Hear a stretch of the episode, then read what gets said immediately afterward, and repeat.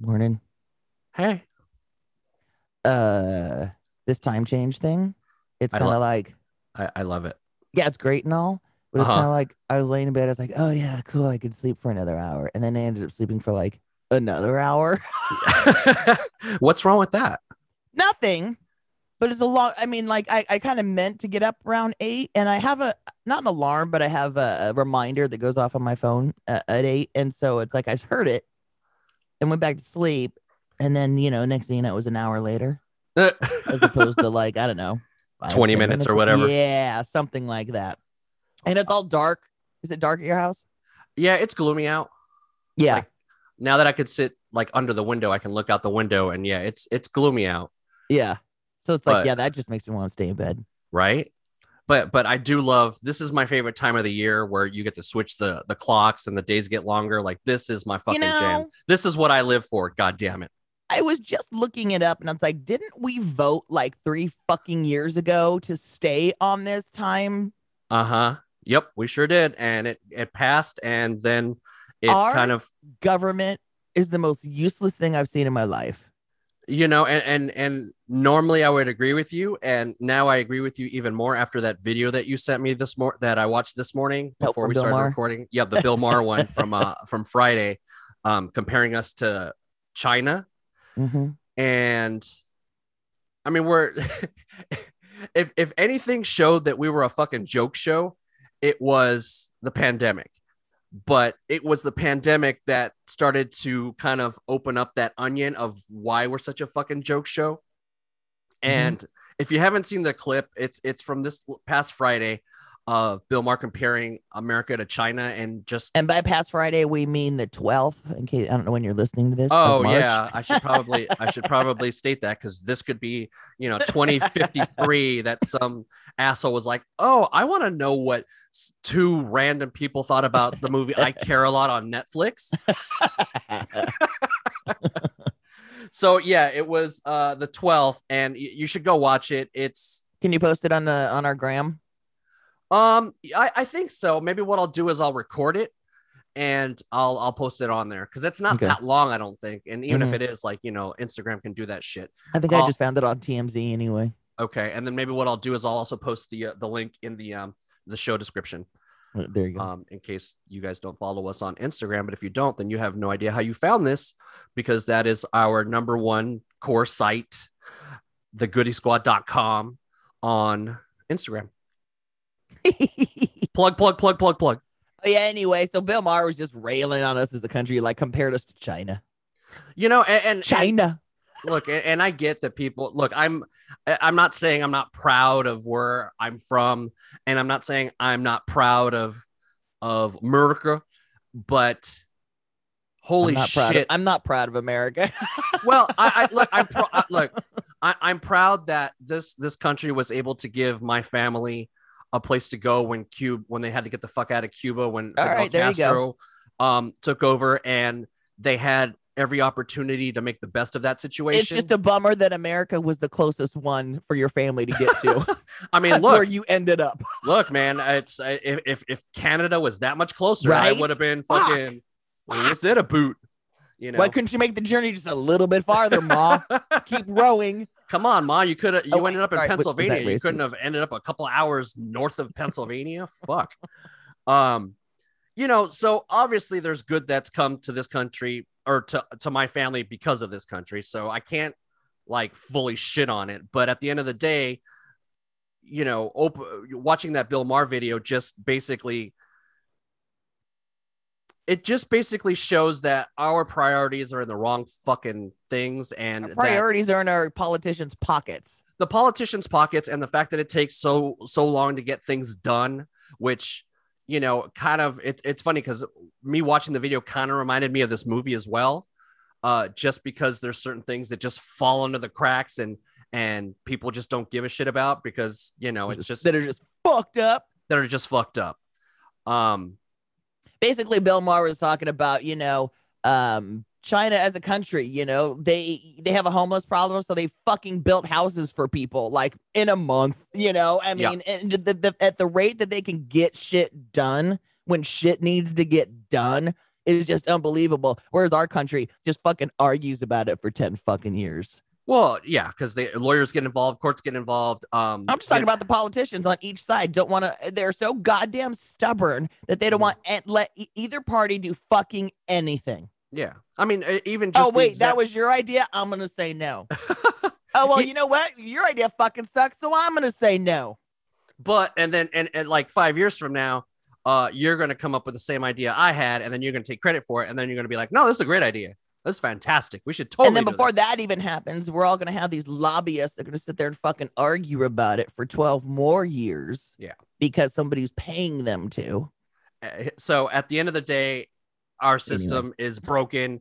And just even the example that he gave in relation to the pandemic and how fast they kind of jumped on it and made all these like emergency triage places that they didn't even need because of the fact that they had jumped on it so fast. Yeah. And here we are, you know, a year almost to the day, to the week. Right. Mm-hmm. And we're just barely starting to be like, okay, things are starting to remotely get back to normal. You know, we've had a shit ton of people get vaccinated. You know, from what the news says, we're going to be able to be vaccinated, you know, by May, most of us. So yeah, I actually made my husband got his category came up because our county is now doing food and agriculture workers. So okay. I actually signed him up. I got him an appointment. And then they just said next in our counties, pretty much everybody else, 16 to 64. And they're going to start basing it. They're going to take it like, I don't know what they're going to base it on, some kind of age and health group or something. So it's like, just waiting my turn. Yeah, I think we're getting close, man. I think by summer's end, a good chunk of us should have this shot. But it's just crazy that it's been a year already. Watch how quick I turn into an anti-masker too when I get my shots. Because fuck all y'all who don't want to wear your mask or don't want to get the vaccine. Fuck you. Fuck you and you. Because I've been hiding in my houses for a year because of you. Yeah. So fuck off. I mean, look, man, to be honest with you, I kind of have enjoyed not getting sick. So chances are that I'm probably going to be that one asshole that's still probably, you know, still carrying a mask, still going to put it on in big crowds and shit. Because not because of COVID, but because I don't want to catch your fucking cold. I don't want to catch your fucking your flu. Like the fact I have not gotten sick has been kind of amazing. So I did get a flu shot this year just because I was at my doctor in like November, I think, and they offered it to me, and I said sure. And I've never had one before. Oh, really? Like, nope. I just never bothered to get them before because I never really get sick that often. Uh-huh. But just since they offered it to me this year, I figured it was just like just a little extra layer of protection. Oh yeah, no, we always get that shit. Just because I want that extra layer. But at this point, like even if I'm walking, if we're talking a year, 2 years, 3 years from now, and I'm walking into a doctor's office, chances are I'm probably wearing a fucking mask. A doctor's office. Yeah. Yeah. You know, it's like, and I think we've talked about this, if not last week, the week before that, where it was like, you know, in years past, you would see people from Asian countries getting on planes with masks on. And you're like, well, what the, you know, are they sick? Are they worried that I'm sick? Like, what the fuck? Who cares? Whatever. But now it's like, oh, shit, I get it. Like, I don't want to get sick. And if I was sick, I'd probably be wearing a mask to keep you from getting sick. Yeah, you know? See, this is what I realized about with this whole thing is most motherfuckers don't give a shit about other people. No, but at least there's a few of us that do. I don't know if you remember, but I was watching Queer Eye for the Straight Guy on Netflix. They had a few episodes. They were in Japan. And I just love Japanese culture. Oh, dude, me too. I'm not appropriating. I'm part Japanese, so it's okay. Yeah. Anyway, she represents, so fuck off. It's on my bucket list to go there. Anyway, I want to go. They at the end of each episode, they were asking their Japanese like tour guide people that were hanging around with them. Yep. Certain questions about why Japanese people do things, and one of them is why do they wear a mask? And she goes, "There's actually a bunch of reasons." She listed them off. If you're sick, if you don't want to get sick, if you have a cold sore, if you your face is cold, if you want to hide from the paparazzi, if you, I mean, there was it was just so normalized that people do it for a lot of different reasons, and it wasn't an issue, you know? Yeah. And dude, like I'm all about it. Well, especially because I've acquired such an amazing collection of masks now that, right? I know. Like, yeah. It's like, come on. I bought these cool fucking things and, you know, some about rhinestones and shit on them. And yeah, I mean, yeah, I would. That's a good call. I would probably still wear them if I go to a concert or something like that. But I mean, like, if I have to go back to work, I'm not going to wear it. You know, there's less than. But that's the funny thing. Like when I was walking into an office on a regular basis, chances are, as much as we would tell assholes who were sick to stay the fuck home. Oh, yeah. Oh, they're fine. They come into the office. So next thing you know, they're getting the rest of us fucking sick. So, mm-hmm. I mean, if I'm going into an office regularly, I'm probably going to be carrying one with me just in case. Oh, I'll always have one on me now. I'll probably always have one in my purse. But one of the things I noticed when I was going into the office, it's like, I never run into people. It's like, it's a really small build. Okay. My company itself is probably less than 20 people.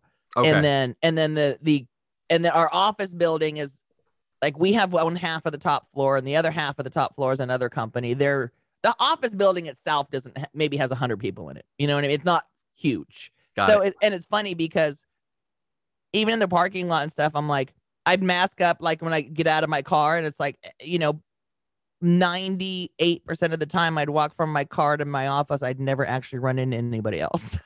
Yeah.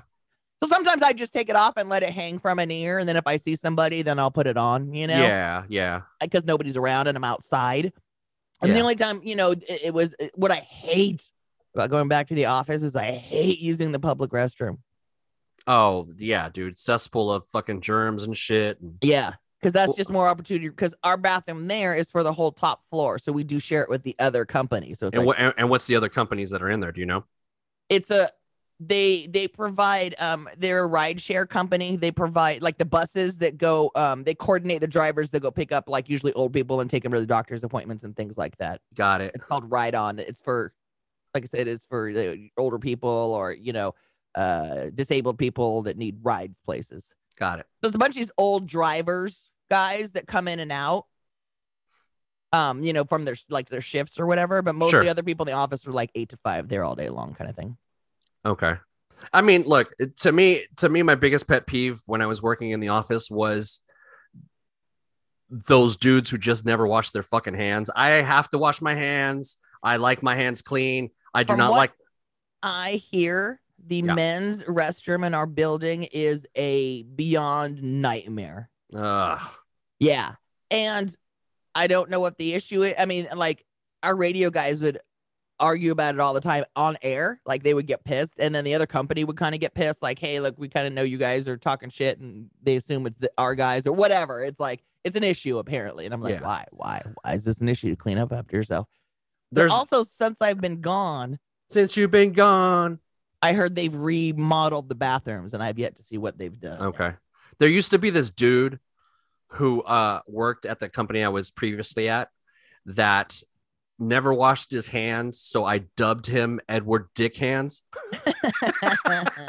And this was my symbol for him when people would be like, hey, you know, like if like I had to tell them that like, hey, Edward Dick Hands was in the bathroom, he didn't wash his hands, I would do like this. Nice.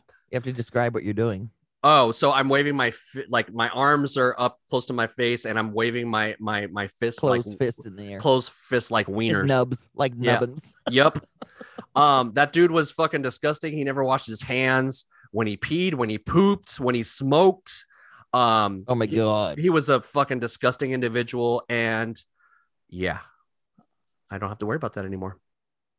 We had one of our guys, the DJ for the country station, that didn't wash his hands, but he used sanitizer.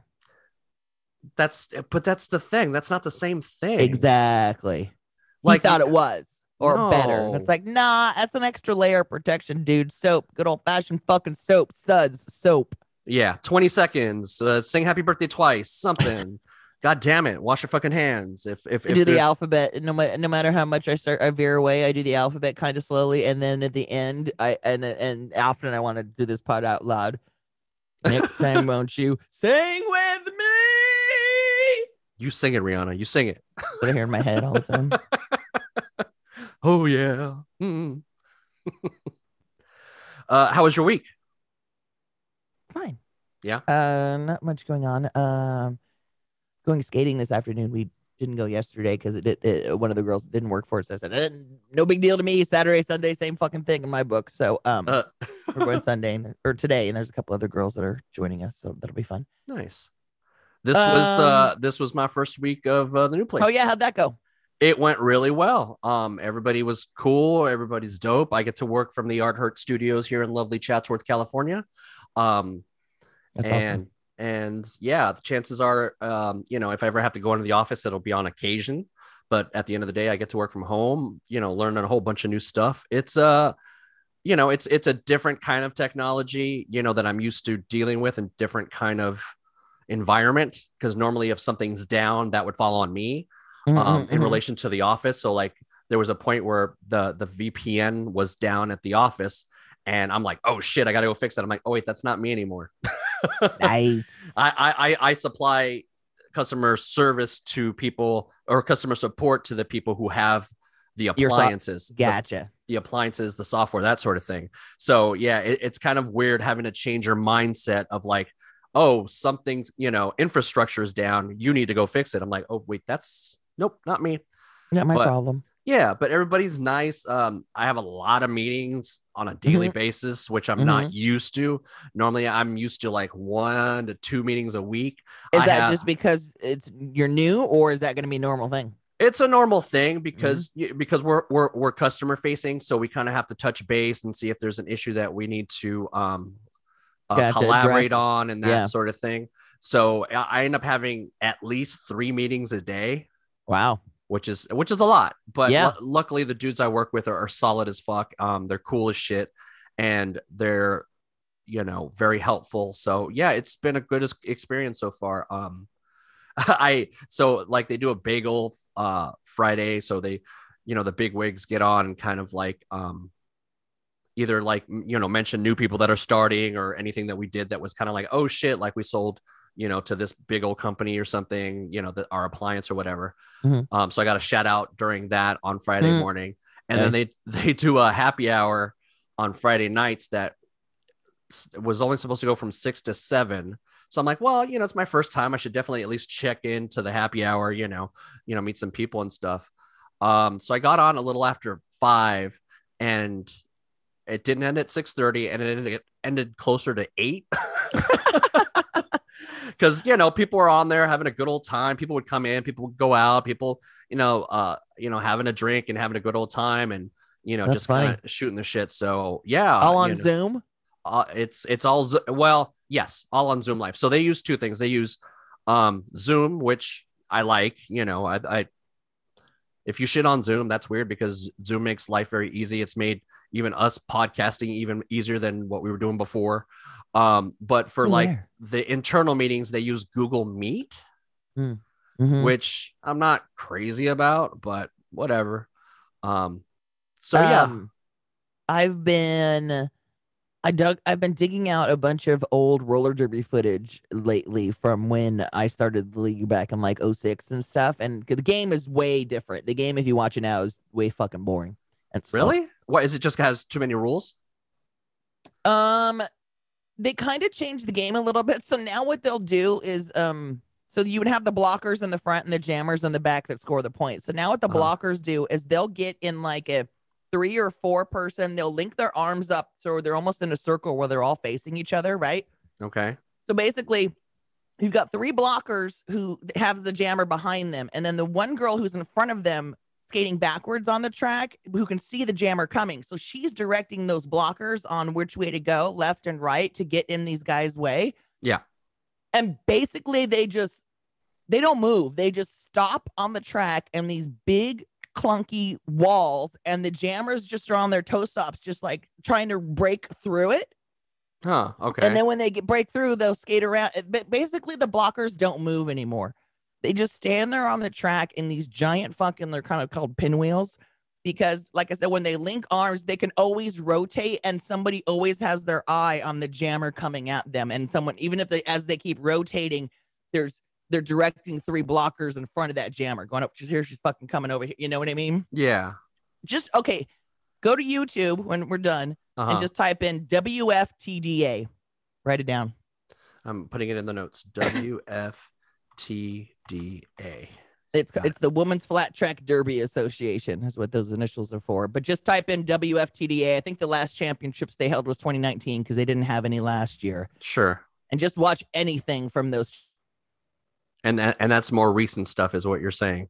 They go, huh? I mean, they barely, like, the jammers are the only ones skating around the track. Like I said, the blockers all just stand there and form walls. They have to, like, push their way through. So it's turned basically into one of those, like, competitions like that TV show like Wipeout, where basically people are just like bouncing off things. Well, they're not really falling anymore even. Yeah, it's pushing and shoving. It's just a lot of pushing and shoving. So it's mosh skating is what it is. Yeah, kind of.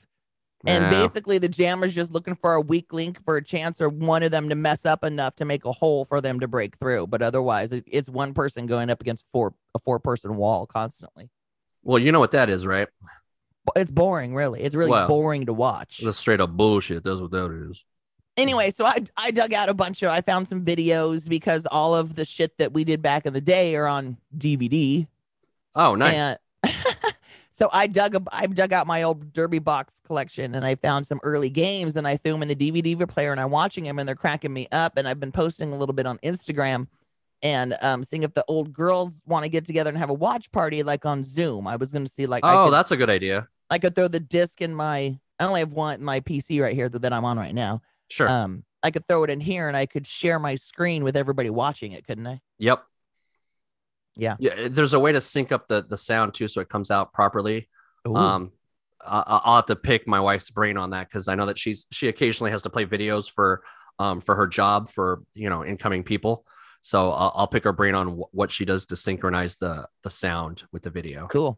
Yeah, I cannot find our first game. I don't know if we have footage of our first game or not. I don't have it. I have the scrimmage we did before our first game, which is as close as I have to it. And then I have our second game we ever did. And then I have a couple other ones. But yeah, it's pretty fun to go back and watch. It's funny because my husband came up. I was watching. There's a girl on YouTube that teaches people. You can watch videos of to learn how to skate. Her name's Dirty Deborah Harry. And I used to skate with her as a derby girl because she skated in Orange County. And she grew up in the Fountain Valley Skating Center because her family's owned it for decades. So she grew up artistic skating and just all kinds of skating. And yeah, she played derby for a long time. She played when I played. Now, again, if you go on YouTube and find her, she just does all these instructional videos on teaching people how to skate. And they're totally popular because everybody's skating right now. Anyway, my husband goes, I'd like to see Dirty play derby because she can skate and she's a bigger girl. She was probably pretty good. I said, oh, we can find some shit. So I pulled Orange County Roller Girls up on YouTube and found some stuff from our era. And I couldn't find any of our games against them. We played them once or twice. But so my husband and I were watching it and we're like, look how fast everybody's going. Everybody just fucking stands still now. So that rule has changed completely. Well, here's the thing. They have changed some rules. Back in the day, that we always had to be going in a forward motion. You couldn't just stop on the track. Okay. But it's funny because back in the day, one of our girls said, what if we just all form a wall and don't move? It's harder to get through a wall than if we're moving. And we're like, man, that's boring or whatever. And didn't really listen to her. And that's exactly how they play now. So, and the thing that's most confusing to me is back in our day, there was a rule that you could not do a multiplayer block. Basically, you couldn't link up with other, like you couldn't put your arms through and link up with other skaters to make a wall, but you could touch them, just not for a long time. And now that's all they're doing is they're holding on to each other and it's like, did that rule change? What happened to that fucking rule? I mean, like I said, I know shit has changed. So is this the official, this is the official women's way. Derby Association is the NBA, the MLB. It's the governing body of. Got it. So this is how the game is played. So when you look up their videos, you're gonna find their nationals. They hold World Cups because people come from fucking Brazil, Australia. Everybody's got roller derby teams, so they come from everywhere. And this is the governing body. So if you want to get to that level and compete, yes, you have to play by those rules. You have to work your way up playing those teams to get there. There are other derby leagues. That have like their own kind of rules? Yes, because Bank Track has a second set of rules. Okay. The thing with Bank Track is you have to have a track, you have to have a warehouse, you have to have a facility to play it. So there's not a lot of bank tracks across the country. I think LA and New York are still the only ones that have. And San Diego are the only ones that have one. Okay, got it. That's why everybody else plays flat track, because you could do it anywhere there's a flat space. Got it. There's also leagues out there that call themselves renegade leagues, renegade roller derby, and they don't have any rules. They're like more for show and for fun. They got tired of the rules and went, fuck, this is fucking boring. Yeah. And but again, they play more for fun. Right. They'll shove people and they'll like, you know. But that's kind of why you got into it anyway, was because of the fun factor. Yeah. It wasn't so much because of, you know, you wanted to win or whatever. It was just mostly because of the fucking fun of doing it and hanging out with your girls and shit. Right. And then there's a handful of leagues that offer all three, like San Diego. They have a bank track team. They have a flat track team. They have a team that plays renegade. They play all sets of rules. So This is kind of the cool thing about San Diego. There's some girls down in San Diego. There were a bunch of different roller derby leagues, maybe a handful of them down there. And they decided to unite them all and put them all together as one. So they're called San Diego Derby United. Well, one of the girls who was in charge of the league, and she used to skate back in the day when I did, her skater name was Isabel Ringer. She... in 2019 and 2018, started this idea to build a derby facility. So she bought some land down there in San Diego, right near one of the freeways, and she built this outdoor skating facility that has an outdoor bank track with a little set of outdoor bleachers and shit like that. And then she built a flat track rink off to the other side. So she has both sides rinks out there and stuff. And then by the time it was done in early 2020, fucking COVID hit, right? Shit. So derby shut down. All the sports, you know, derby shut down. Nobody's playing anymore. But then all of a sudden the pandemic hit and roller skating got super fucking popular, just because it's, I guess, something you can do by yourself outside if you wanted to. Right. So when you're on YouTube, just Google San Diego Derby United, and she's got this facility down there and they are just banking it now. They hold skate classes all day long, like beginner skate classes, dance skate classes, all kinds of shit. And open skates and rink parties and all this up. And it's cool because she took train containers and set them along the side and cut them out and open them up. And you can rent skates out of there and shit like that. Oh, that's so dope. I know my sister-in-law goes down there. You can buy punch cards. Like, okay, you know, I'm going to come so many times a month. You pay. Yeah. You have to make reservations because limited space right now, COVID, all that shit. What's the name of her place? Do you remember? It's called San Diego Derby United. It's pretty fucking cool. Yeah, I'm going to write it down so I can add it to the notes. I'm jealous because there's barely any places for us to skate up here anymore. There's one rink down in Slough outdoor like this, but this facility that she's got is just dope and they're doing really well right now. That's awesome. Mm-hmm. So you said you're posting some of your old videos onto your Instagram? Yeah, yeah. So plug your Instagram. CCRDOG. It's CCRD_OG. Okay. And and I will tag you in this week's post so that way people can find the footage and stuff. It's funny, I should dig up some. Occasionally I'll run into some of the photos that either I took, that like the one or two times I went to see you guys, or the ones that you sent me, like the I found a bunch of discs of photos. I have more discs of photos. You should totally do like your way back and post them on Insta. Yeah. Oh, yeah, that's a good idea. Yeah. Oh, I have a bunch of those. So people can. How do I get them from disc? I got to put them from disc onto my. Like I said, my PC is the only one that has a disc on it. So I have to upload them on there, and then. So what I would probably do is I would probably take Google Drive or something. Either like Google Drive or do you have Amazon Prime? Yeah, I don't use it, but I have a bunch of Google Drives I use. Okay, well, no. But the good thing is that if you have Amazon Prime, then you have Amazon Photos, and you have unlimited space because of your Amazon Prime. So you can load up Amazon Photos to your heart's content. Google Drive has a limit. Amazon, Amazon Photos does not. If you put videos on there, that's where they kind of start to find a way to charge you if you put too much on there. But in relation to photos, you can put as many photos on there as humanly possible. And that's not that's just not for Cheeba. That's for everybody. Just know that don't pay for photo storage. Use Amazon Prime. Amazon Photos. Oh, sorry. I'm plugging like they're going to give us money, but if they give us money, like, I'm cool, because we use a lot of your products. Hey. What I wanted to do was, since I got my new fancy iPad with the pen and stuff, I wanted to actually take some of these old Derby pictures and like recolor them or kind of animate them, or, you know, not animate them, but illustrate them. Well, yeah, then that would be perfect, because you can put them on there and get to them from either the app or the website, download them onto your iPad, clean them up, throw it back up there. Yeah, fun. Look at, good idea. Look what we're learning today. We're learning so much today. Totally binged the shit out of 60 Days In season 5. That's the one Netflix one, right? Yeah. So what'd you think? Oh, it was great. It was a great season. Okay, so fucking what was the guy's name who went in there all PI undercover by himself? Oh, so you're talking about the Steve? Okay, he was the PI. The PI, yes. Fucking douche. Fucking douche. And then on their reunion show, he's like, I was high that day I went in. Oh my God, are you fucking serious? It's like, you did not take this. Everybody goes in there high. Everybody's a fucking criminal who didn't go in there with a mission. You fucking douchebag. He did not take it seriously. You're a private investigator, which means that people are investing in your time to do things for them, to get down to the nitty gritty of certain issues. And you're telling motherfuckers that you went into this prison experiment high. You're a fucking idiot. And like day one, he's like, I know everything. Right. Oh my God, you could have found out so much more shit. You're such a fucking idiot. Well, and he was already like ready to like, okay, I'm done. I've found everything I need. Yeah, like, I know everything.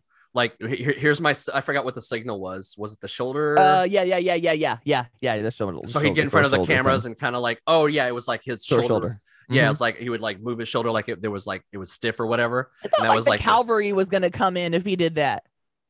He was a fucking idiot, man. He was so stupid. So it was interesting to me because in this season, the way these guys rose up in the ranks of the shit, like fucking AB was serious. Yo. That's the dude I was telling you about. Yeah. I was like, holy shit. But like, even like David so quick, like, I guess I'm second in command or, you know. I mean, for the Aryan group and shit.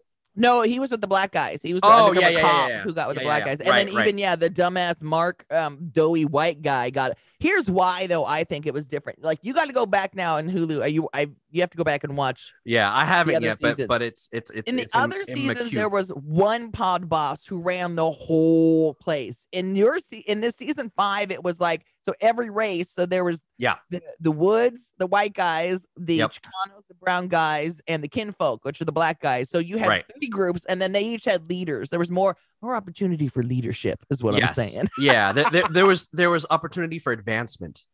And again, it's like, it's funny because when like the black guys would call their meetings, all right, meet up. It's like 1, 2, 3. There's only like 5 or 6 guys in there. It's like, hey, that makes a crew, man. I guess that's how you rise up so quickly, because most of them are fucking stupid because they got caught and they're there in the first place. More than 2 makes a crew. It was dumb how the girls all clicked up because the guard, it totally drew attention from the guards and they were harassing them. Yeah, like they totally, you know, came in at the same time and then clicked up, and it's like, wait a minute. It's like the guards aren't dumb. They know when it's like, oh, 3 people that never been here before, all friends now. Right, and different nationalities, you know, 1 Hispanic, 1 black, 1 white, and you're going to click up as opposed to like, you know, playing the game inside the walls. Yeah. So yeah, that was a fun season. Abe was cool. He was so fascinating to me because of the fact that he got into it so quickly. Well, not only did he got into it so quickly, but the fact that was his former life. Yeah. He cleaned himself up, made it better for himself, and then, you know, joins this social experiment, and it's like like I said last week, riding a bicycle. The dude just jumped right back into it and fucking setting people straight, you know, knowing the fucking rules of, you know, don't fucking disrespect me and shit, you know? Yeah. And like, it was just nuts. I would love for them to do like a follow-up on that dude specifically, like, you know, even a year later. We have the chat. Okay. Because in season 2, okay, so seasons 1 and 2 take place in the same prison because they filmed before the first season aired. Sure. So they gave us a "Where Are They Now?" From seasons 1 and 2. So I was wondering if maybe later on, but that season was standalone. So I don't know. Yeah. So I did season 5, and then I went back to season 3, and it's Georgia's Fulton County prison. Oh shit. This prison is no joke. It's like, it's like, it is like 98% black, run by gangs. And, they have like, their, you know, the general area and then their cells, but they're in what they call lockdown in their actual cell with one other roommate. So there's only 2 people in there, like 18 hours a day. Sure. Like, cause it's like the other ones I watched, it was an open door. They're just roaming around the whole. It was like a jail dorm almost. Yeah. But this Fulton County one's like, oh, that ain't no joke. You're like, and then if the guards are mad at you, they can just lock you. Fuck you guys, you're on lockdown. Unlock you in there like for the next couple days or whatever. Right. Like you exercise shit. Like 36 hours or whatever. Yep, yeah, like, lockdown. It's like, damn. Oh my God. On your own. There's one I was watching, and like the new guy in there. Like, okay, in this one you can rent tablets for like $20 a month. Yeah. And you could use it to make phone calls and listen to music, whatever. Right. Yeah, you could rent tablets, right? And the new guy let the like 20-year-old blood leader pod boss kid, he goes, hey, let me borrow your tablet. Okay. Oh, he never got that shit back, did he? Oh my God. Like, then they went on lockdown and he's like, hey, yo, Tall, can I get my tablet back? Hey, Tall, can I get my tablet back? The guy's name was Too Tall. It's my tablet now. Hey, right? He got deboed. It's like, oh, you done? Then like, okay. So then my husband's, we saw one called 60 Days in Narco Land. Okay. Narco where they're taking, okay. I didn't know it was the same shit. Okay. A&E, same shit. So they're taking people and putting them undercover in these drug riddled communities and neighborhoods. Like they took this one girl who used to be a drug addict. Now she's a PI and they're moving her in the trailer park. Nope. And but she's like, they wouldn't let me bring my gun, so I brought this baseball bat. Why wouldn't they let you bring a gun? It's like, right? I need to bring my. It's not jail. I can bring. Why can't I have my own gun? Right. You're gonna need that. So if you don't bring your own, you might as well fucking get one on the outside, I guess. Because so that sounds even more crazy. Yeah. Than inside. Wait. So they're taking it 2 people, a guy and a girl, and sticking them in jail like 60 days in, and it's the same prison as the first 2 seasons, Indiana Clark County prison. Okay. So there's a guy and a girl going inside in jail, and then they're putting a girl in the trailer park. They're putting another couple, a guy and girl in the trailer park, and then they put a guy in the apartment buildings next to the trailer park that we discovered have trails going through the 2 buildings, like the forests and stuff, because people go out in the forest and do meth and do all these drugs and stuff. So you have, and most of these people so far are all former drug addicts, you know, like. Yeah. The guy they're setting up in the apartment, and he goes, I just figure I'm going to invite people back here. He goes, I'm going to get a job at the local restaurant because the restaurant always knows where the drugs are. He goes, I'm going to just invite people back here. Oh, cool. They set me up with an Xbox, you know, and because they want him to get to like the top ranking people. Sure. So anyway, this one's a little bit of both. You got one guy and girl inside jail. Lord. And then, so my husband wanted to watch it because it's not jail. The jail stuff bothers him. Yeah. But this has a little bit of both. So he's like, so the guy going in, he was a federale at the border. He's a border agent, and he's in this new jail. He's in Indiana, right? Then Clark County. So night one, he's in the drunk tank. He's spending the night there before he gets processed. And there's this brown kid that comes in that keeps looking at him, and this cop guy's like, he's looking at me. He's looking at me, and then he gives the distress signal. Which, you know, what was their signal? To put your hands behind your back and just kind of stretch your back out that way. Yeah. And so he did. I'm like, oh shit, he's given the signal already, and he's not even in the pod. He's in the tank. Well, they pull him out. You know, they pull him out for an interview. What's up? And he goes, I think that guy recognizes me. He goes, I arrested him at the border trying to sneak in. He goes, I knew his face. He goes, and I remember him. When I asked him where he was going, he had a hard time saying Kentucky. Oh, and he goes, I think that guy knows who I am. Well, at least he was smart enough to get out because of that, not because he was being a little bitch. Well, So then they looked at it. The sheriffs looked at it. Well, like, they're like, well, we're going to put him in a different pod. We're not going to put him in the same pod. We're going to put you somewhere else based on your classification. Do you still want to go in? He can still fucking talk. He can still fucking tell people. Yeah. And they talk between pods. We know that. I mean, look at all the shit that went down in season 5 where they were kind of spreading the information and shit, right? Yep. Or that one kid who got like moved to a different pod and then ended up coming back in. Yes, you know? Exactly. That was interesting to me in that season, how they would opt out like that. That didn't happen in the other season. The other season, like you were stuck in where you were stuck at. Well, it was kind of like, you're a big pussy if you touch that fucking button. Oh, I see. You're a big fucking pussy. And it's like, there were guys that got the shit beat out of them that would go push the button, and they're like, you're a fucking pussy if you push that button. Damn. All right. And yeah, that season was like, you better push that button or you're going to get your ass beat. It was a more interesting way of handling it. You better go. You better tell them you fear for your safety. You better go or you're going to get your ass beat. Let me out. Yeah. So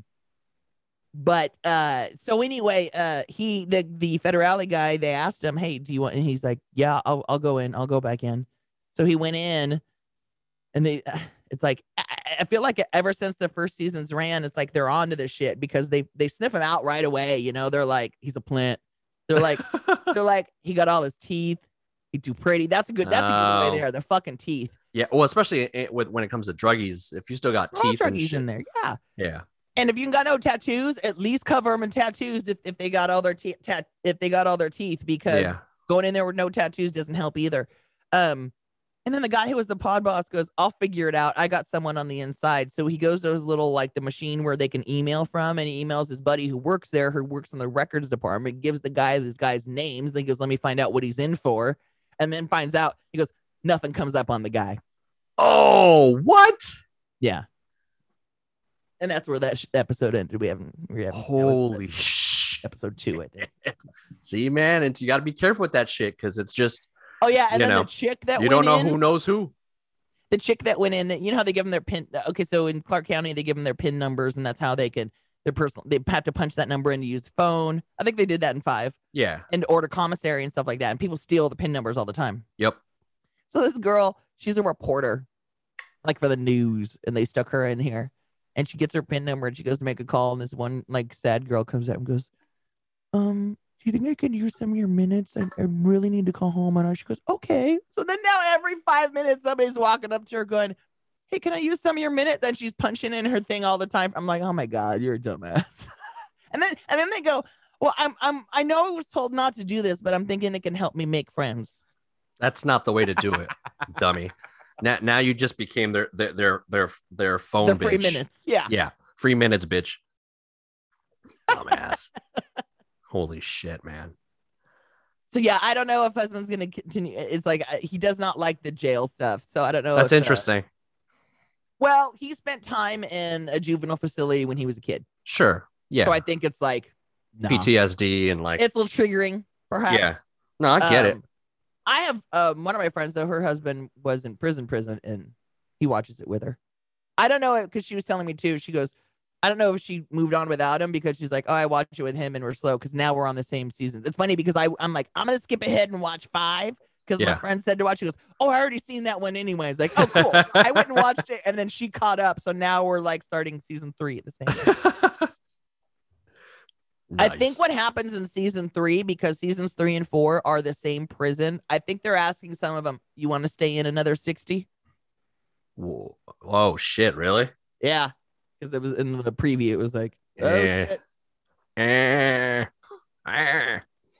then when I was watching season 5, they did a recap of the best moments of season 1 through 5, and I fast forwarded through the seasons that I hadn't watched yet, but some of the shit was on there. I was like, oh, oh my God! There's one guy in season 5. They get his cover story because he's a white guy was that he was a growing pot. Oh, okay. Guess what? His cellmate was a professional pot. So he's like, the guy, he's like, what do you get in for? He goes, oh, I had like basement full of pot plants. And the guy's like, so what, like 1,000 plants? And the guy's like, well, I don't know. He's like, well, if you had a basement, that was like 1,000. It's like, it's like, oh my God. I know the square feet of a fucking basement. Stick to something you know. Right. Or dumb it down or something. Like, you know, I don't know. I was working for a guy who kept it in the basement.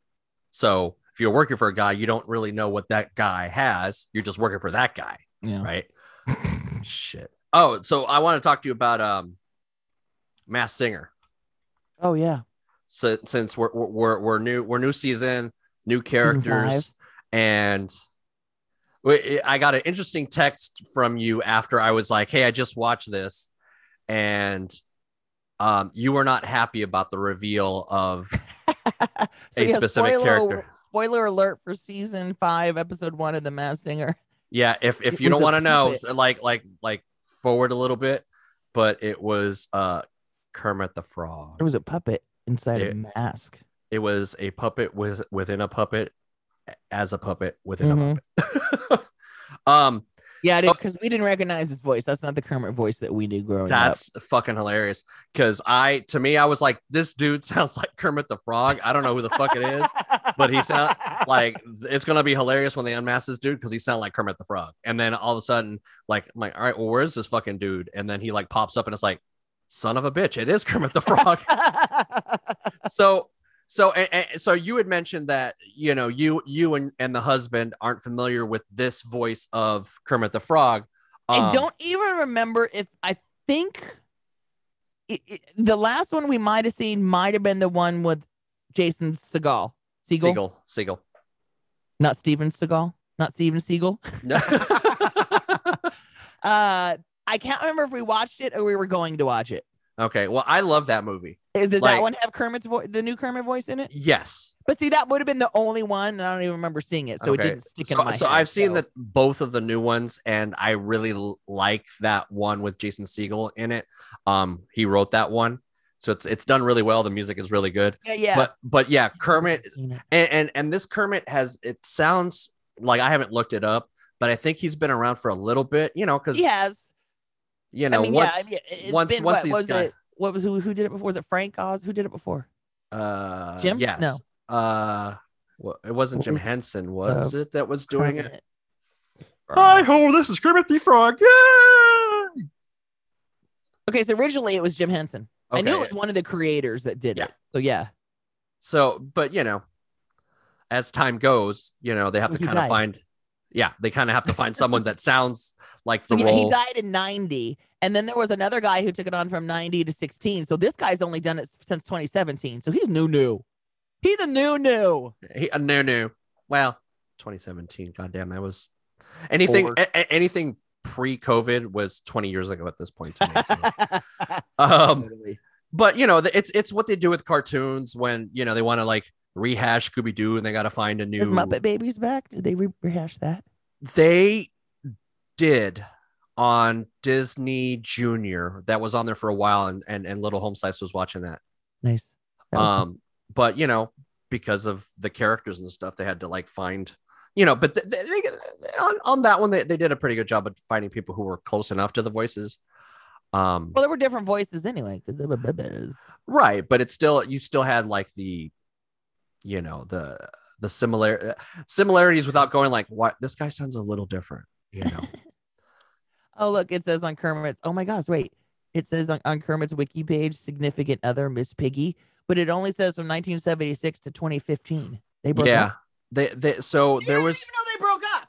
Oh, my God. So what is that shit? Briefly, there was a show that NBC had on a couple years ago where it was the Muppets. And. Yeah, they were separated on that show. They were separated. Yeah, they weren't together anymore. Like, what was the date of separation? What was the cause? I'm trying to remember because I actually watched it because you know I fucking loved the Muppets growing up. So I'm like, oh well, I want to see what kind of, you know, like because they were, if I remember correctly, they were kind of filming it kind of like Parks and Rec and kind of like The Office kind of thing, which I thought, okay, this is That's genius. Funny. But only did like a season, I think. I remember that when it came back, yeah. Yeah. I recently watched an old clip of Harry Belafonte on the original Muppet Show. Oh, hell yeah. The Banana Boat song. Mm-hmm. It's great. Yeah. I think Fozzie was the head of the dock that was preparing the banana boat. Harry was sitting there singing, and Fozzie just kept fucking everything up. It's pretty funny. Hold on, I gotta write this down. Make sure I'm taking notes here. Or what? So, you know, for the description. Oh. Gotcha. I'm going to warn people now. I'm going to warn people now. I was an asshole and didn't set a timer on where we're at. So as much as there will be notes on us BSing and us doing non-spoiler and us doing spoiler, unfortunately, I will not have timestamps for that because I forgot. Masked Singer's on Wednesday nights on Fox. Let's see. There wasn't a lot of good singers. No. It's funny because, so the best one was the seashell, right? I guess. And they all kept guessing these singers. And it's like, bitch, she just said she's never sung on stage in front of people before. Quit guessing. No. I mean, and they were, I don't remember who they guessed. That doesn't even irritate me as much as when they're guessing people that are on other singing shows. Like, oh, this guy sounds like Lionel Richie. I'm like, bitch, Lionel Richie is on American Idol. He ain't going to be doing your Masked Singer on a different network, you dumb motherfucker. Right. True. Oh, this sounds like Christina Aguilera. Nah, bitch, she's on The Voice. Christina, she ain't going to do this shit. Yeah. Oh, it sounds a little bit like Kelly Clarkson either. Kelly Clarkson's on The motherfucking Voice. And it's not Gwen Stefani either. No. So stop guessing people from other fucking shows. Oh, it's kind of like J-Lo. No, bitch. J-Lo's doing her World of Dance show. She ain't coming on your fucking Masked Singer shit. And come on, you think J-Lo's going to cover up her face or her booty? Get out of here. Right. Fuck out of here. Okay, so the first episode was hosted by Niecy Nash. I think Nick got COVID when they were started to film. So I was wondering what was going on. Yeah. Because they have this like new character who's kind of the overseer, right? This and you have to kind of guess who he is too, huh? But then I was like, wait, Josh goes, it's Terry Crews. If he starts moving his pecs, it is. So the first person I thought of when I saw it, I was like, okay, well, this is going to be Nick in this fucking character. But I'm like, well, why are they doing this? I had no idea that he had probably No, he got COVID. Okay, got it. Okay. So she was just stepping in. Got it. That makes sense. Yeah, I forget why I brought that up. That Niecy was hosting? Yes. I didn't mind her. I don't mind. I like Niecy. Yeah, I like her. I don't mind her. I think it's a nice change. Oh, yeah. So I was trying to think of who we saw. So we saw a seashell. Uh-huh. And a raccoon who was pretty old and bad. Oh, my God. Like, they have a thing for old dudes that they can put in a fucking suit. Yeah. I don't know who the fuck this guy is, but good Lord, man. That's pretty funny. The Russian doll is confusing. Is that two people? Is it one person? Right. I was very confused by the Russian doll because at first it started as one person, then this other person came out. And then it split into two, but the one had a fake mouth and one wasn't moving. And the other one had legs. All.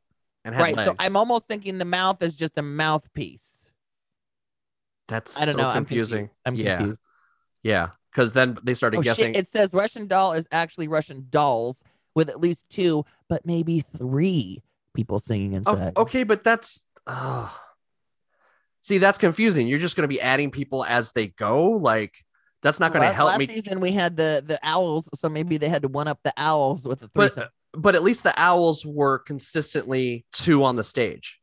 So you're saying if they throw in another one, it's not fair? It's not fair because if we guess, like, unless it's a full-on band, right? Unless it's like, it's Destiny's Child. It's fucking, I don't know. Beyonce decided to put on a mask and shit. Or it's fucking O-Town or some shit, right? It's Fifth Harmony who lost one and then just went down to Harmony and then they probably lost one more. So now they're just Har.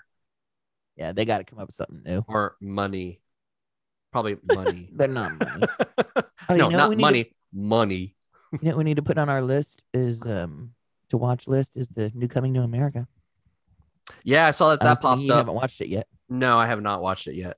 I was already getting panicky about watching this movie. I ended up having to because normally Friday is my day to watch the movies. Mm-hmm. But I was fucking burnt out after my first week, so I'm like, maybe I'll watch it Saturday. But then I hung out with listener Jen and her family yesterday because they're in our pod, and I was like, no, I'm gonna have to like make time Friday. So I watched it on Friday.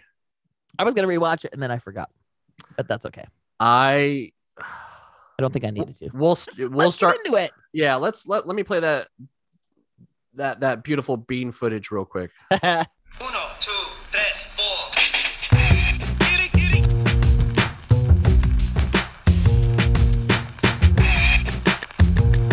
Get it, get it.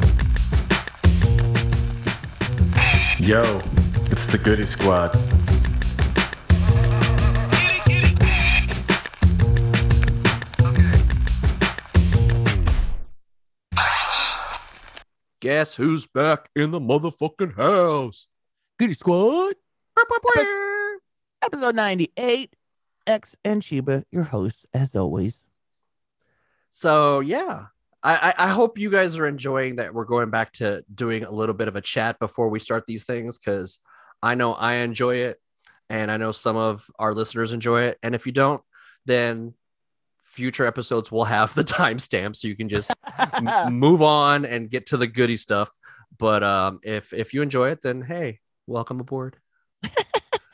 Let's see. This week we are talking about the movie I Care A Lot. Okay, you know what I hear in my head? I care a lot. Oh my God, me too. Every fucking time. And I can't decide. Is that Jim Carrey or is it Faith No More? To me, it's Faith No More. Yeah, me too.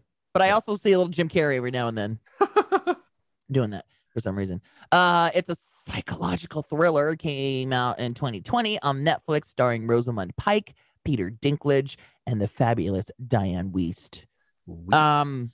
The trailer tells us that Rosamund Pike, what's her fucking name? I think you're saying it right.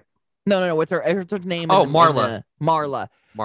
She is playing Marla, who is taking advantage of old people in some way, what we know from the trailer. And it looks like from the trailer that she fucks with the wrong old person, because Peter Dinklage has to come in and set shit straight. Yeah. Looked intriguing to me. I like Diane Wiest. I like Peter Dinklage. I liked Rosamund Pike when she was in Gone Girl. Mm-hmm. We don't know that yet, but we'll get there. No. And it looked interesting, so I was like, so husband and I watched it one night. Okay. And since we watched it, I was like, you gotta watch this. So yeah. So basically, Rosamund Pike. Oh, I'm sorry. We'll talk to her. She's Marla now. Marla. But it's funny because every time I hear Marla, I think of Marla Hooch. Oh, nice. Marla Hooch. Boy, can she hit. She's Marla is a scam artist in Massachusetts who makes her living by convincing legal system to grant her guardianship over older people who she pretends can't take care of themselves. Basically, she's got a doctor on her payroll who, of course. And she goes in there with, to the judge in front of the sob story, puts on this front that she's this fabulous person going to take care of these old people because they've got no one to care for them. Yeah. And she's fucking scamming him. She's scamming him. And then, and she's working with a doctor. We're not spoiling anything yet. Who apparently has a, Jennifer Peterson? What did they call her? A cherry? A cherry. So, a cherry is a client, meaning one of her patients who's got no immediate family, no one near them who's going to basically contest anything that anyone has to say. Plus, she thought Jennifer was annoying her as a patient because she always came in here for some reason or another. So she basically sells her off to Marla, who then comes knocking on her door one day and says, "Oh, sorry, your doctor says you can't take care of yourself, and I'm your legal guardian now, and I can do whatever the fuck I want from you with you." Yep, and she does. Yeah. So basically, she comes in, she takes these people, throws them in an old folks' home, takes over, their estate. Everything. She can even tell the senior home what to do with them, how to medicate them, things like that. She's obviously got the senior home in her pocket. Yeah. She's got a lot of people in her pocket because she's got this network of just people to make her scam work to a T. Sure. But then again, not giving anything away from the trailer, it looks like she fucks with the wrong old person, because from the trailer we can tell that Peter Dinklage comes in as some kind of gangster. Yeah. And he has something to do with this old woman, Diane Wiest, that Marla has now taken advantage of. That's Jennifer Peterson. That's her name in the movie. Mm-hmm. And he's not happy about it. And Peter Dinklage is Roman. Okay, yeah, there you go. Roman. Roman. That's fun to say. I've always liked Dinklage and pretty much everything I've seen him in. Yeah, I'm a fan of his, and obviously starting with Game of Thrones, that's where I knew him from. I didn't watch the male movie. What was that called? There was a movie he did where he was in. I didn't see that, but I watched all the Game of Thrones, so I was a big fan of his. I've seen a few movies of his. That one with the lighthouse. Okay, is that the one you're talking about? I feel like there was male in the title, but I could be full of shit. I don't know. That's okay. I'm gonna open his wiki page in a new tab. Keep talking. So yeah, I'm a fan of his. I like him. Elf. We would know him from Elf as well. Oh, sure. Yeah. Call me. Where's his filmography? It's shit, brother. And the main character, Rosamund. I like that actress. I haven't seen her in much, but she's pretty. And you know, the trailer made her look like a badass bitch. Yeah. So I was like, all right, cool. Like, I'm in.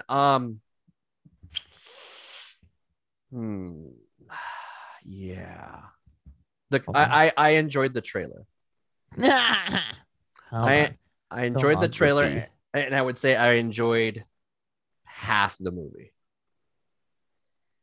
I'm back at Peter Dinklage's filmography.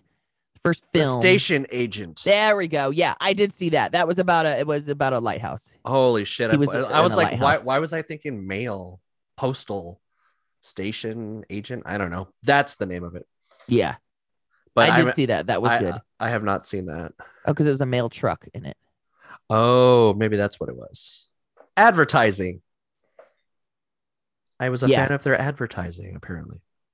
He was in Lassie in 2005.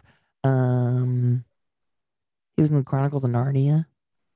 Yes, he was. I saw that. He's in Ice Age: Continental Drift. Oh, what voice was he? He was Captain Gut. Wow, I don't think I saw that one very many times. So he entered the Marvel universe.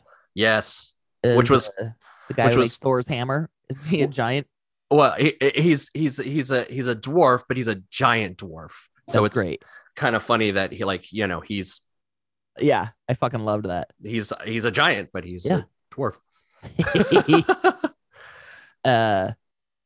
Yeah. Anyway, so yeah, good cast. Interesting premise. The trailer definitely made it seem to me, at least, that it was definitely going to be a suspense thriller. So Marla moves Jennifer, played by Diane Wiest, into an assisted living facility, immediately gets to work selling her furniture, her car, her home.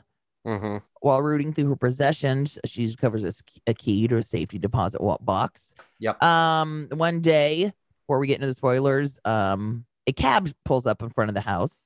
Knocks on the door and sees that it's empty and people have moved it. And he says, "Where's the woman who lives here?" And they said, "She moved." And he said, "Uh-oh." Yeah. Like he made it sound like he was coming to pick her up. Absolutely was. And so the assistant, who's kind of, Marla's right-hand lady, asked the driver, well, who called the taxi? And he just was like, "I'm not answering any fucking questions." Like, he just fucking bounced. Mm-hmm. So that was kind of like, huh, that's interesting. Right. All right, let's get into spoilers, Plan. Play that spoiler music. All right, here we go.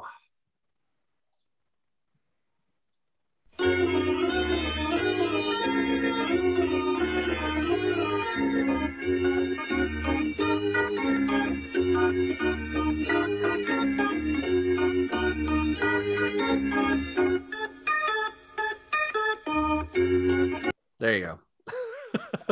All right. Rest of here will be spoilers for the movie I Care A Lot on Netflix. Came out 2020, starring Rosamund Pike, Diane Wiest, and Peter Dinklage. So we know that Rosamund is playing Marla. She takes advantage of older people with the help of a doctor on her payroll who basically writes a note saying this woman has Alzheimer's and dementia and can't take care of herself and has nobody to take care of her. So here comes Marla as a guardian court-appointed angel. Take care of these poor people. I hate when old people get taken advantage in their movies. It pisses me off. So that's in my notes. I'm like, two things I don't want to ever see in movies is old people getting taken advantage and animals getting harmed. Yeah. And so there starts my issue with the movie, because because Marla is a badass bitch, and she's only 68 years old. Yes. Oh wait, not Marla. Diane Wiest's character, Jennifer. And that's like, to me, I'm like, no, I'm sorry, she's 71. Yeah. And I was like, because I was like comparing to her, my mom, who's 68. I'm like, that's only 3 years older than my mom. Yeah. Take advantage of my mama. So you know, the movie starts off with Marla in court, kind of playing the sympathetic role to win over people's guardianship and stuff. And she's very good at her job, and she's very fucking sneaky, and she's a badass bitch. But the problem is that, you know, they kind of set her up like you're rooting for her, but then at the core of what she's doing is some fucked up shit. So I'm like, well, okay. One of the opening scenes in the movie is she's in court and they're talking about one of her caretakers. And there's a guy there who's the son of this woman who's pissed off because he can't go see his mom. She's blocked him. Marla has blocked him from visiting his mom at the facility. And he goes, I can't even go visit my mom. And she brings up his past criminal charges, maybe some drug use, painting him as a bad person and why he shouldn't be allowed to. And this guy's just pissed. I mean, she's obviously taking advantage of the system. Right. So at that point, you figure, okay, they're building this movie for her to get her comeuppance. Like, she's going to get hers. Carmen is a bitch. She's going to get hers. And so that's kind of where I sat in for the rest of the movie. So Marla goes, they picks the wrong person in Jennifer Peterson, because we soon find out that Jennifer's son is a Russian gangster that we again named Roman. Apparently faked his death before, but I love his whole setup. Like, his mom was living in this perfect little setup that Jennifer Peterson isn't even a real fucking name. But I'll get to that point. She's got her car and all that shit. Fuck. She's got her life. But I love how he sends a cab once a month to pick up his mother, take him to some unknown location, and they have a date. It looks like it's a monthly setup arrangement, because this guy, the cab shows up, she's not there. So now this bad sign. What the fuck? We see, you know, Dinklage waiting somewhere for her with some cookies for his mother, and now she hasn't showed up. Now she's pissed. Eventually, we learn when we see Jennifer in the old home. Or Marla's got her all drugged up. And I love when she realized, she asks, what day is it? And she goes, so last week was the 8th. And then she starts laughing because she knew her son was going to do something to come get her because she missed their appointment. So I love the way that Jennifer Peterson was played, because Diane Wiest was great. Because the way that she played it up was, to me, that's where the suspense thriller was going to start, because she was... in saying nothing, she was saying everything. Mm-hmm. And just the way that she was just quiet and subtle and just slowly just being like, you know, you're going to get yours kind of thing. I wish there was more of her. I wish there was way more her in this movie. If they look to me, the way that she was painting the movie, if they would have gone that route, would have been a much better movie than what we got. Mm-hmm. And that's to say that, like, as much as I liked the performance of Dinklage, of Pike, of Wiest, to me, the story falls apart mid-movie. Because why? So many fucking reasons. Because Dinklage is the worst fucking gangster ever. Well, his character was in this movie. Sorry, not him. I've seen him be better gangsters in other movies. Sure, this character was horrible. But like they're basically saying they're Russian mafia. Okay, nobody on his crew is Russian. Mm-mm. Has no fucking Russian accent. Mm-hmm. It's just Dinklage and a bunch of ding dongs just kind of like riding around in fancy SUVs. Right. Basically, what pissed me off is, okay, so now he knows where his mom is. She's in this old folks home, and he sends his crew in there to get her, and they failed. Basically, your crew cannot break people out of an old folks home. Dude, your crew. What kind of shit crew is that? Your crew got fucking like handled by fucking Marla and her fucking assistant, and like they got fucking tased. They got fucking left. Like you end up getting super embarrassed, because then like you get drugged and left in the middle of nowhere butt naked. Like, dude, like, you're a gangster. Like, how are they one-upping you? The way that this movie should have fucking gone was that it should have been a suspense thriller where you just don't know where he's coming, and you're building that suspense of like, holy shit, he's coming. How's he gonna get her? Yeah. Yes. As opposed to her going, okay, well, I'm a badass bitch. You're not going to get one on me. Like, she's literally tied to a fucking chair in the middle of this fucking yard or junkyard or whatever, and she's sitting across the way from him, and she should be shitting her fucking pants, and she's still trying to come off like a badass bitch, like, you can't, you know, can't touch this. It's like, okay, first of all, your shitty ass crew can't even break an old lady out of an old folks home. Nope. Then your shitty ass crew actually does get their hands on her. They abduct her and hold her hostage, and then they kill her by putting her in a car and sending her off a cliff. Okay. Let's not even make sure she's fucking dead. But here's the problem. You poison her. And yet, while the car is driving off this cliff, she miraculously fucking wakes up like she's got some like X-Men like healing power, and then breaks out of this fucking car that's sinking into the water and shit. Yeah. Mike. Like I said, they couldn't even do that. You couldn't even follow the car down the road, watch it go off on the cliff, and make sure the bitch is dead. That is the worst possible way to fucking kill somebody. Just put a bullet through her fucking brain. Then you know she's dead. Jesus Christ. Right. Well, and especially if you're going to sink her, like, that car's going to sink. Ain't nobody going to find that car. And then when they find that car, they're going to be like, oh shit, bitch is dead. You know? But instead, the one big casualty of the movie is the doctor that set up Jennifer Peterson, right? Oh, so yeah, because the gang, she was apparently dumb enough to just sit there and be killed. And right. So they got her and send so a message to Marla. They kill the doctor. They don't kill her assistant, who's her lover, Marla's lover. Yeah. They just kind of beat her ass. Yeah. They try to kill fucking Marla, but they don't fucking kill Marla. And then they end up devising a plan to take down basically a Russian mafia. Yeah. And oh my God. And so I know we're skipping close to the end but this is where it falls apart. Right. So, you know, cause they're building up and then it gets to the shit show at the end. So basically Marla has duped Roman. He's now in a hospital, has a tube down his throat, can't talk. And she gains guardianship of him. Right. And she's going to fuck him that way by now being his guardian and making his life miserable. So she either wants, like, I don't know. It kept fluctuating. Sometimes it was $10 million. Sometimes it was $2 million. She couldn't make up her fucking mind how much money she wanted. So then she has a conversation with him where they're sitting next to each other and they fucking obviously hate their guts. And so these two warring parties decide to make a super team of corruption, and he wants to back her so they can take her scheme national.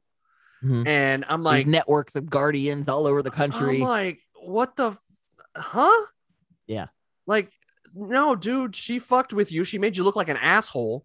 Right. Like if you're really dealing with mafia, there's obviously other mafias, and now you're letting this bitch fucking take you down now. So it makes you look like a bitch to the other mafias who could literally just come in and fucking bulldoze your business.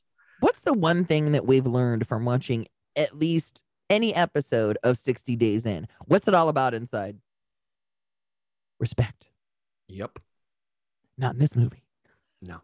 See, now this movie here is a perfect example of that question I've asked you numerous times over these movie reviewing podcasts. Who was I rooting for? Who are you rooting for? Yeah.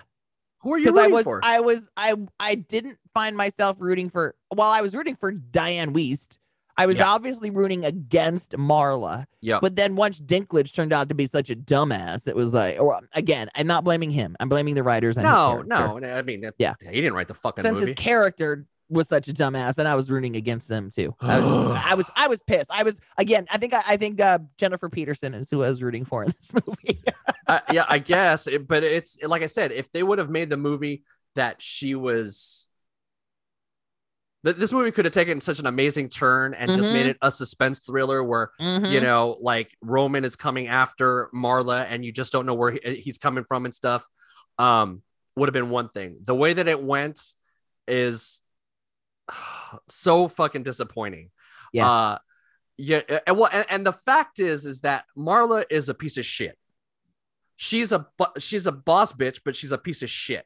Mm-hmm. So the end of this fucking movie, they show that she's made this fucking Grayson empire of assisted living shit, and legit, she gets her comeuppance in the last 2 minutes of this fucking movie, where the guy from the beginning of the movie, whose mom she was took from him, basically. Yeah, took from him, is now sad face clown because now his mom's dead and he didn't get to say goodbye. So he shoots her in the chest and she dies, and the end. So we don't even get the satisfaction of seeing her go down well. Mm-hmm. We don't see her, like, because honestly, what should have happened is suspense thriller. Dinklage fucking locks her up and tortures her or some stupid shit. Like, okay, you should not torture women. Mm-hmm. I'm going to say that out loud in real life. That's real life. That's not okay. But old women, women who take advantage of old people. It's not okay unless you have a safe word. Okay. Tallahassee. True. So pineapples. So the movie should have gone that route, and she should have got what she had coming to her. Instead, it was a feel-good movie for bad guys is what it was. So basically, these people who have done wrong by these poor old people, they fucking made cash money, mm-hmm. you know, and as much as she ended up dying at the end of the movie from like a bullet hole, she lived a pretty fat ass life. Yeah, she should have died a lot sooner and a lot more horribly. Yes, this should have been a cautionary tale of don't be an asshole to old people. And it wasn't that. Yeah. So I was very frustrated in watching this movie because I had kind of, you know, I go into these movies that we're now doing, if I haven't seen it, and try not to look too much into it, you know, not do my homework, information about it until after we've watched the movie. So basically, we just saw the Netflix trailer and went, oh, okay, this looks interesting. And literally, I think we just clicked on it and watched it that night. Okay, see, I watched, I think, the trailer and then called it a day and then didn't look much else into it until like weeks later when you're like, okay, well, we're going to watch this. And I'm like, all right, great. I remember seeing that. Let's see it. Mm-hmm. So I sat in the Art Hurt Studios watching this fucking movie, waiting for a movie that didn't happen. Instead, I watched a comedy of errors between a Russian mafia and some con artist. Right. It almost would have been better as a comedy. It should have been. It should have been like there should have been like some slapsticky bullshit and, you know, waka waka, you know, because this like I said, I like the actors in this movie, but I was thinking about it this morning. I'm like, how do I interpret this movie? And it was fuck this movie, basically. Yeah. As much as I was trying to give it the benefit of the doubt, and even still to this morning, even after I watched it, I'm like, I'll give it the benefit of the doubt. Like, it was stupid. It was, once it got to the middle and you're hoping that Roman is this badass boss. Like, look, he's a Russian mafia guy, right? I don't know what he's done wrong. Yeah, I don't know what he's done wrong. So I was probably going to end up pulling for him, because he just wanted his mama back. From this piece of shit lady who's taking advantage of his mama. Okay. But then the fact that you had such a shitty crew, I lost respect for you as a gangster. Right. Like, to me, like, you're calling the fucking, the mafia next door, either the Italians or the Puerto Ricans or the Amish mafia or whatever. And I mean, it shouldn't be that hard to break an old lady out of an old folks home. No, and that should have been like the high point of the movie where it's like, holy shit, they fucking went in there like gangsters and fucking and pulled out fucking Jennifer Peterson, and they didn't. They went in there with a fake mustache and was like, yes, hello, I want to look at this place for my family. And then it wasn't until like they're in the hallway, he's like, actually, motherfucker, I want to see Jennifer Peterson, and he's like, what? And like, they got guns, right? They got fucking guns, and they're breaking out of this place, and they got the orderlies who are trying to block them from leaving, but they ain't stupid. They get the fuck out of the way because they got guns. But Marla has a bat and a plastic bag or some shit. like at the door where they're coming in, and all of a sudden it's like, da, da, da, da, Marla to the rescue. It's like, fuck off. Yeah. Fuck off.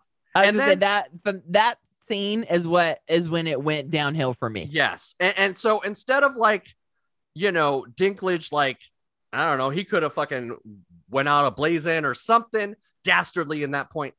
He drives away like a little bitch. Yeah. He just drives away all angry, like, oh, I can't believe those guys. Oh. Yeah. Oh, fuck off. So angry. I wanted so much more of this movie for this movie and got none of it. So what did you rate this movie? That is a good question, because I think I'll give you my rating. Okay, let's hear it. I'm giving it a 1. I'm giving it a meow. Yeah, only basically just for Diane Wiest. So that's kind of where my brain was going. I won't watch it again. No, fuck no.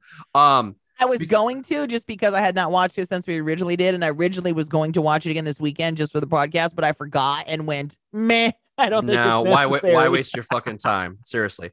I like the way that Pike played her role. I think that she was very good at being an asshole.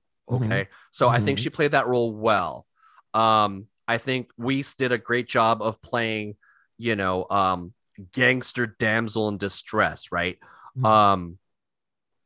I just like Dinklage. I just, you know, when you start adding up the pieces of what just sucked, right? When you start adding the pieces of the movie that should make sense and should, and it's okay sometimes to be predictable as long as it's good, okay? Mm-hmm.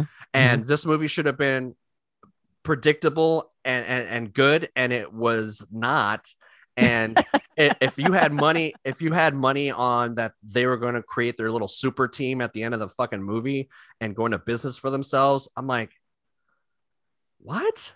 You spend the entire movie warring over fucking Jennifer Peterson, and then we're going to squash it and we're going to make money together. You're a terrible gangster, bro. Exactly. You're terrible at your job. How have you lasted so long? Yeah. And then, like I said, at the end, she gets shot. She dies. Oh, okay. Well, right. Yeah. It's almost like you don't even care anymore at that point. Right. You're like, oh, okay. Super.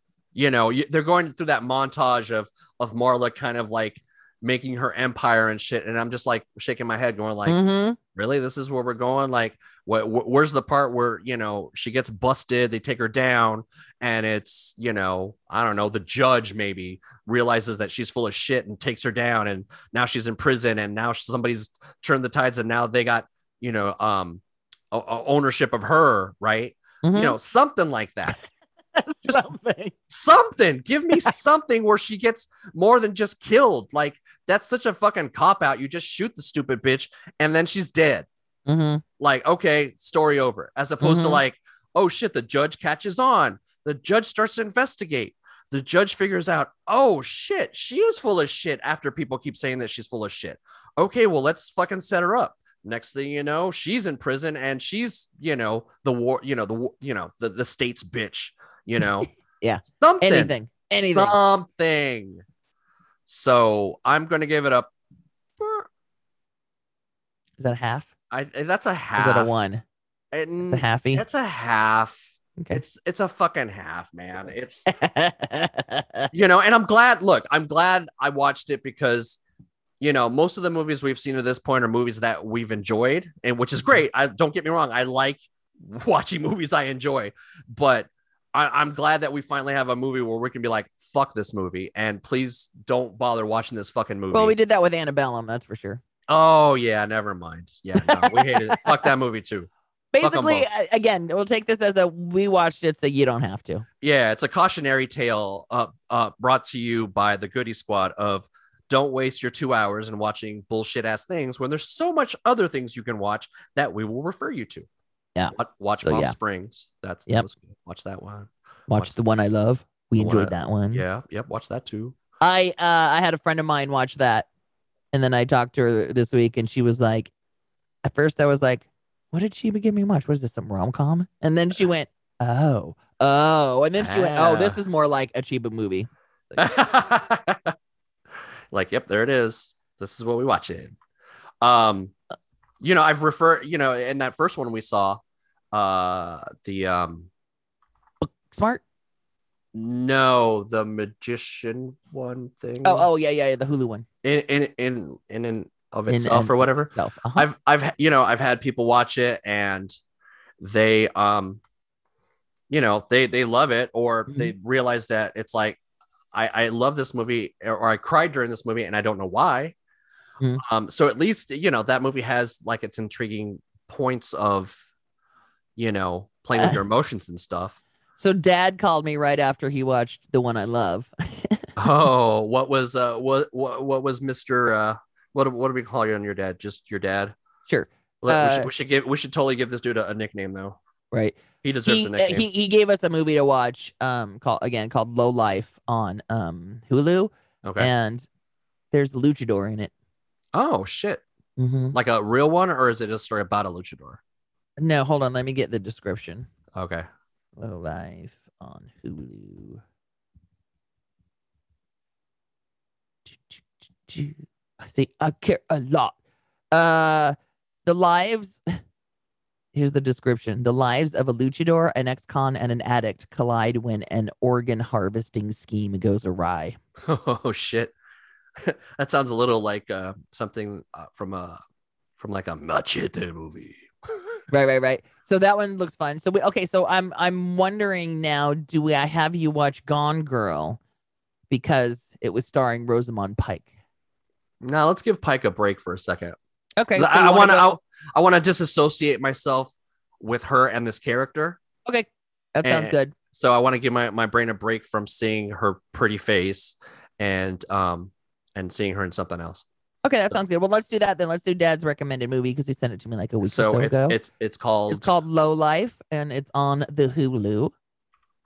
It came out in 2018. Hulu.